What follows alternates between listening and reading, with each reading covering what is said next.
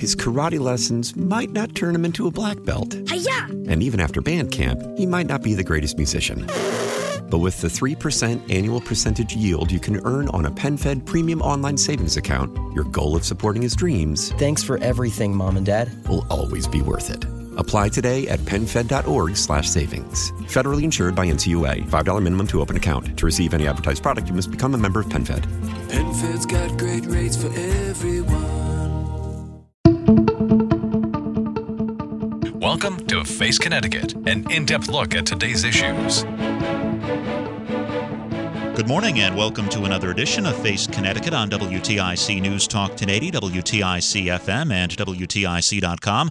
Aaron Kupec with you this Sunday morning, and we are pleased to be joined by John Erlingheuser. He is the Advocacy and Community Outreach Director for the AARP in Connecticut. Good morning to you, sir. Good morning, Aaron. Great to be with you. When you think about AARP, you probably think about issues related to seniors, but it seems your organization has evolved over the years to tackle a lot of consumer advocacy issues that affect everyone.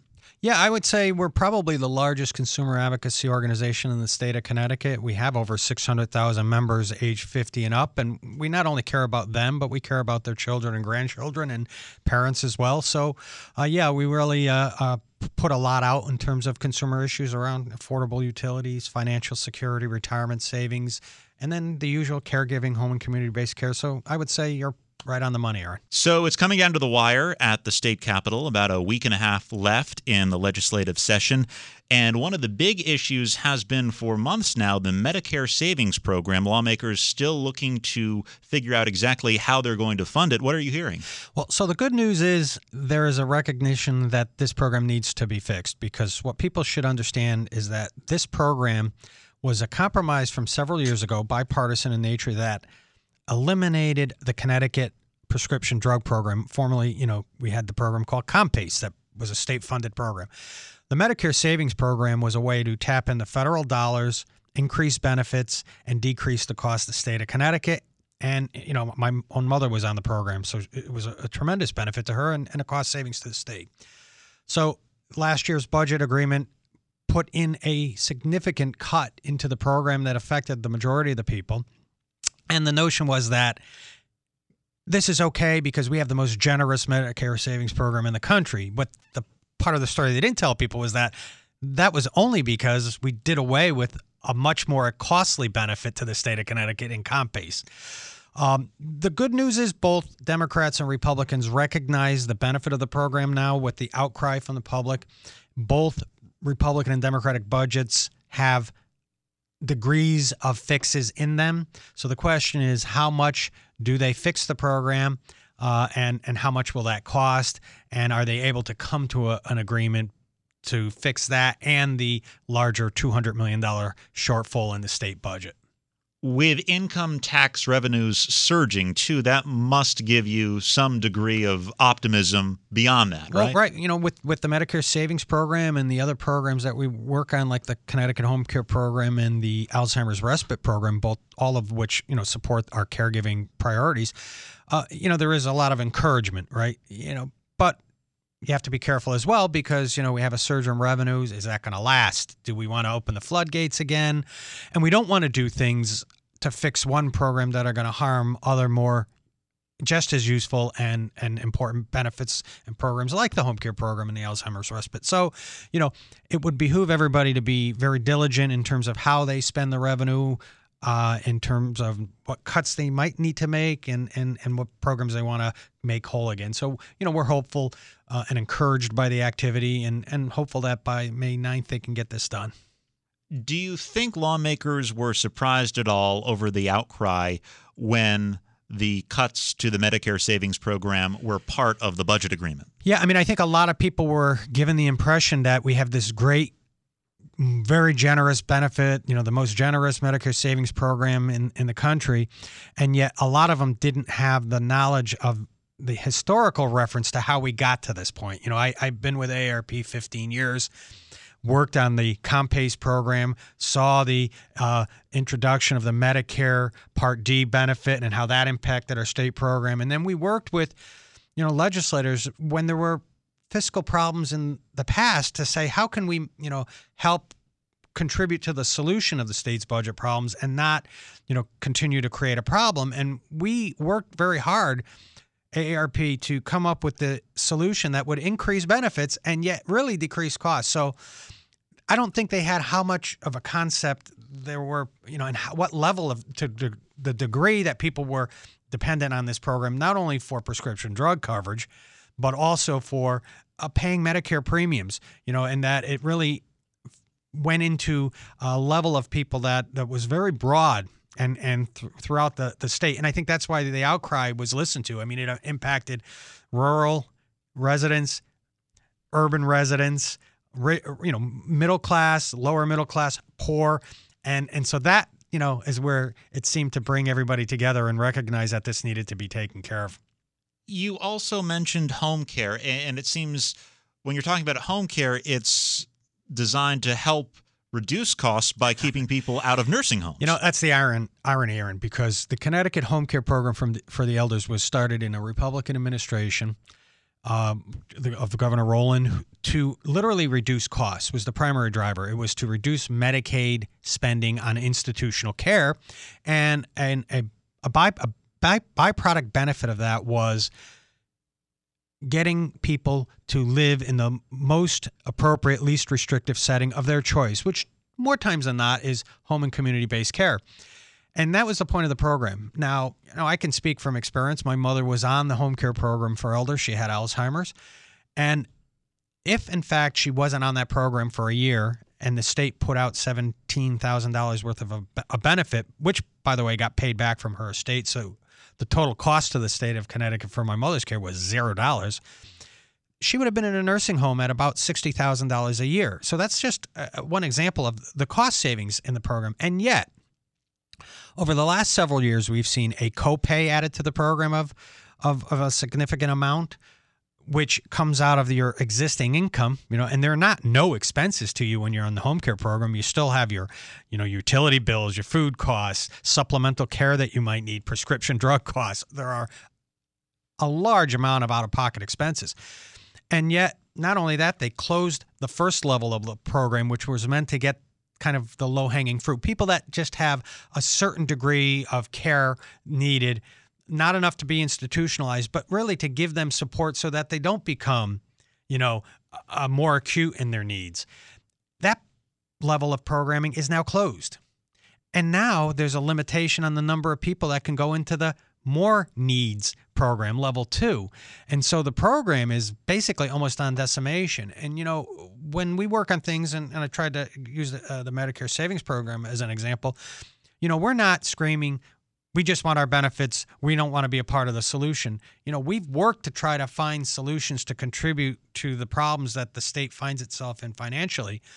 But how much can one vulnerable population continue to to give. I mean, we we're, we're experiencing the cuts to the Medicare savings program, just a copay on the med- on the home care program, an increase in the copay, a closing of level one of the program, and a limitation in the amount of people that can go into level two of the program.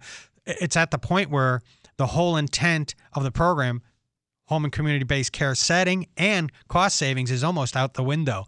It's all counterintuitive. Um, and we're working to ensure that no much, no, nothing more happens with these programs that really help people and help contribute to saving money for the state of Connecticut.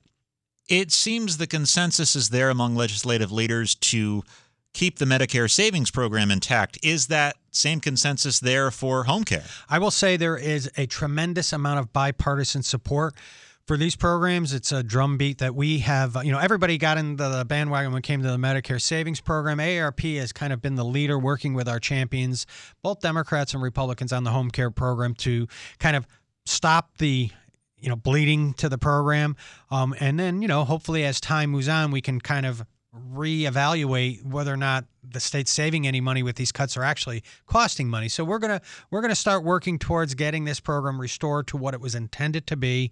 Um, you know, so we'll take it time by uh, time, little by little over time, and uh, we do believe we have a lot of support for for the program. So uh, you know, we're to continue. One other issue that hasn't received a lot of press, from what I've seen, is the matter of landline telephones and communications companies wanting to kind of phase them out. Yeah. So in Connecticut, we have the phone company, which is primarily uh, uh, Frontier, and and with one exception, the traditional phones in the town of Greenwich, Connecticut. Um, I'm not sure you have any Greenwich listeners, but hopefully you do. Um, they're served by Verizon, but in the state of Connecticut, Frontier services the traditional landline telephone, and there's you know anywhere from 260,000 to 300,000 people who still rely on that traditional phone line. And, you know, they rely on it and they rely on the protections that go along with that. And those protections are things like the right to have a phone, uh, the right to quality service, uh, and the right to affordable service. And what the phone company is trying to do is remove those protections from state statutes. And, and the justification is that we have too much competition from cable companies we have too much competition from cellular. Well, you know, I live in Seymour, Connecticut, in a very rural part of the state. When you go into my condominium complex, I lose all cell phone coverage. If I were older on, a on a fixed income, I would have no alternative for a phone other than the phone company's affordable phone. Why? Because I wouldn't be able to get a phone from the cable company as just a phone. I'd have to get an expensive bundle of options that included high speed internet and cable channels that I might not need and probably could not afford. And so, you know, those protections are in there for, for a point. Now, there is no question the number of people using that landline phone is dropping and significantly over the years. Last time we had to fight this fight against AT&T when they ran the incumbent phone company, it was a much more significant number of people. Our, our position is this before the state of Connecticut determines doing this, because it's not only going to affect older people and rural people and people with low incomes, it's going to impact small businesses and public safety professionals as well who rely on that network for 911 and other things. They should really have regulators do an investigation about who this is going to impact and how, and then recommend to the legislature some solutions so we have a transition plan on how to ensure that the people that are impacted are impacted in the very most minimal way doing it the way they're talking about doing it and just blindly deregulating the network, you know, is is remarkable to me. Um, in fact, you know, one of the things that's a sticking point is is the requirement that there is a quality of service that Frontier maintain the phone network. And they say, well, you know, when AT&T owned the network, they had other products they wanted people to go on to. So they had, you know, an incentive to kind of downplay the old network because they had wireless and they had digital. Frontier only has their network. The problem with that is there's no guarantee that they're going to maintain the network and the level of financial support for the network because they have all kinds of operations that are in trouble across the country. Connecticut's operation for Frontier is quite profitable. We know that because they're regulated. But if they take the money to support our network and use it to prop up failing operations around the rest of the country, where does that put us? So we think it's important to take the approach that we're recommending and not just blindly do this. So we'll, see. It's it's out there. It, it, came out. The bill came out of committee, um, and it's on the Senate calendar, and uh, we're going to do everything we can to defeat it you and I both lived through the October nor'easter of 2011, and during a prolonged power outage, it seems people with the traditional copper pair landline were more likely to have service than than cell and customers. Number one, because there's a good hardened network. Number two, because there is a requirement that that they maintain it and maintain it properly. And number three, if you did lose it, there is a, a, right to restoration and a commitment that they have to make under regulation to uh, prompt and, and speedy restoration. So, you know, think about that. Those are the things that are going to go away. And, uh, you know, if you are in those rural areas like I am where you can't get cell coverage or you can't afford an alternative, think about what would happen if you lose this option. So we're, we're, we're not saying we want to be able to, you know, call Sarah up down at the general store for the rest of our lives, you know, to be able to be connected to somebody.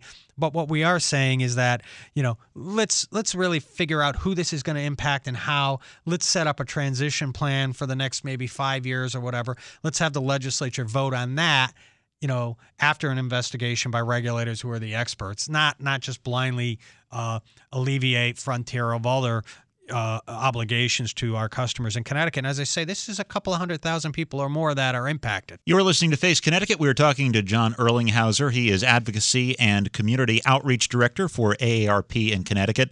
Another topic that has received some play this legislative session is earned family and medical leave. Yeah, I mean, this is very, very important um, because we have over 450,000 unpaid caregivers in the state of Connecticut. I, I, was one of them. I lived with my mother. She had Alzheimer's. I was her primary caregiver. And I was very lucky that I worked for AARP at the time because they were very supportive of their staff um, to be able to be caregivers, support sick ch- children or, or ailing parents. And so I was able to take the time I needed to support my mother's care, take her to medical appointments, and, and the like. Many people are not. In fact, most people are not in that position. Uh, you know, and, and you shouldn't have to be able to choose between your job and career and caring for a loved one in need. So for that reason, we're very committed to earn medical leave for people. And I think the earn part is a very critical piece to stress because we're not proposing anything that is going to cost employers a dime. This is an insurance program that'll be paid for by premiums paid by the employees that they earn over the, the lifetime of, of work that they do for the company and allows you to take that leave as a credit when you need it. And so, you know, this is being misrepresented by a lot of opponents, but but the fact of the matter is all you have to look at is an insurance program and understand how this is going to work and how it won't cost employers a dime. So, would this be paid for through payroll taxes? It would be a, a, a payroll tax, and I think it's something like a half of percent of your pay each pay period uh, is what the proposal is now. So it's a very nominal charge, and it's set up. Uh, I know actuaries have gone through to make sure that it's actuarially sound, so that you know the amount of, of payroll that's going in um, is is enough to be able to support the program. But once again, I, I you know you have to think of it as an insurance program because you know you don't go out and uh, buy homeowners insurance when your house is on fire, right? Or you don't buy automobile insurance when you have a car accident. You have to buy and pay the premiums and when you need the coverage it's there for you. And not everybody will take advantage of the coverage and but many people will. And you know the interesting thing is one of the arguments that businesses will make against this as well well well it's not going to cost me anything anything for the premiums but i have to take care of and replace the worker who's not there when they're on this leave and that's an expense to me. But the fact of the matter is they already have to do that because we have family medical leave. It's just family medical leave without pay for the individuals that need and take the family medical leave. So, you know, that's not really an argument that holds too much water, but, you know, opponents are trying to do anything to kind of derail this. And, uh, you know, we're going to do whatever we can to get the truth out there. Consumer advocates say one of the best things you can do to protect yourself from identity theft is to freeze your credit if you're not going to be applying for a mortgage or a car loan anytime soon. But in Connecticut, you have to pay the credit bureaus to do that, and AARP is among the groups seeking to change that. Absolutely, we, uh, you know, were amazed at at after the Equifax fax breach, you know, how big that was and how many people were impacted. And, and you brought up fraud, and we work on a fraud prevention program in Connecticut called the Fraud Watch Network. We give presentations all over the state with our, our trained volunteers to explain to them about fraud and how to protect themselves against fraud. One of the interesting things is that, you know, there, there came the notion through one of these seminars of about how, you know, it cost you $10 every time you want to put a credit freeze for each one of the credit reporting agencies. And there's an expense with having that freeze removed. And for most part, people are putting these freezes on for things that happened outside of their own control. So, you know, why should they have to pay that added expense to have this done?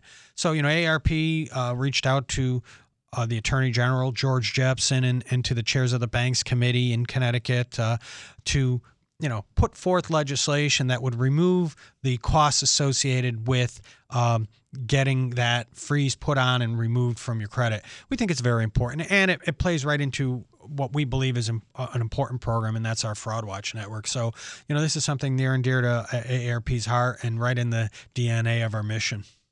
Is there strong opposition to this? You know, it's amazing because there, you know, were some provisions of the legislation that were not directly related to the overall legislation, and so I think some committee members um, voiced opposition to those provisions of the bill, but not the bill. So right now, what's going on in negotiations to try to get everybody on board. I'm confident we can get to a point by the end of the legislative session on May 9th with a compromise that will bring everybody on and we should be able to pass this without opposition. You know, Democrats and Republicans both called for this legislation and I was stunned with how many legislators, you know, intelligent, professional, um, you know, well thought through people that I've talked to who say, yeah, you know, I, I had my identity stolen and, you know, I had to do this. And, you know, you know, I, I want this is, you know, I, I didn't even have to ask a lot of legislators for this legislation. They wanted to have it introduced themselves because they either personally saw the impact or had constituents that have been impacted by the breaches and, and complained about the expenses associated with protecting themselves against something that's that that was done through no fault of their own. So uh, I'm hopeful that we'll get it done. I, am quite confident that we will. Uh, but you know, as I say, we're getting down to that last uh, week and a half, as you know. Going back to legislation passed in 2016, efforts are underway to get a retirement security authority backed by the state off the ground as another alternative for folks to help save for retirement. Right. So the intent of the Retirement Security Authority is to uh, take the 600,000 people in the state of Connecticut who have no way to save for retirement through pensions or 401ks or another vehicle through payroll deduction and induce savings into private IRA accounts, private Roth IRA accounts facilitated by this authority. So, in other words, the state will never see or get any of your money. Your employer will not manage your money, but money will be deducted from your pay and it'll go directly into a Roth IRA account that you choose. And it is mandatory for businesses who don't offer a retirement savings option of any kind to participate. Employees would automatically be enrolled and would have the ability to opt out of it. So it's not mandatory for employees, they can opt out. Um, but what I will say is people are 15 times more likely to save for retirement if they can do it through payroll at work. Less than 5% of the people in this country walk into a bank and open an IRA account. Less than 5%. And these are products that have been around since the 1970s. So the notion of more education is going to get people to do that is just simply not true. The inertia works against it people that we're talking about are making $50,000 a year or less, a significant portion of them who are making $25,000 a year or less. So it's a it's a beneficial program. I'm happy to report the program is is making a lot of progress.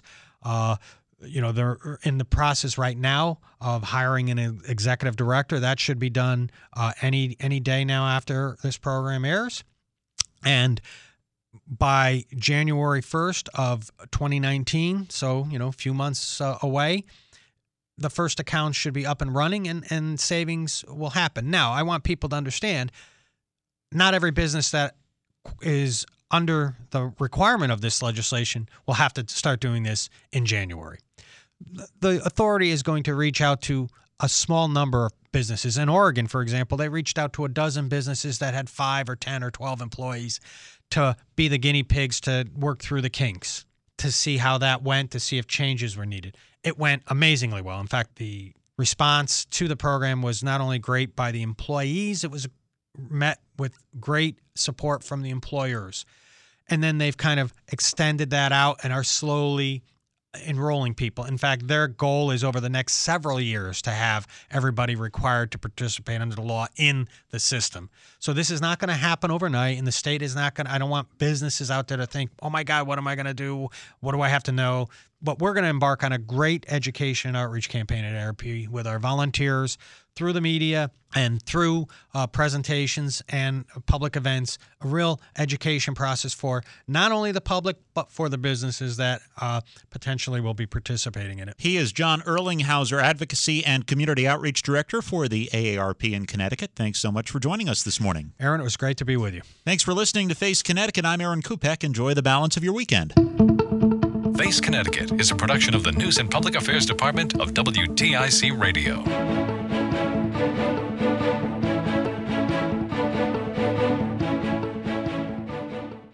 His karate lessons might not turn him into a black belt. Hi-ya! And even after band camp, he might not be the greatest musician. But with the 3% annual percentage yield you can earn on a PenFed premium online savings account, your goal of supporting his dreams Thanks for everything, Mom and Dad. will always be worth it. Apply today at penfed.org slash savings. Federally insured by NCUA. $5 minimum to open account. To receive any advertised product, you must become a member of PenFed. PenFed's got great rates for everyone.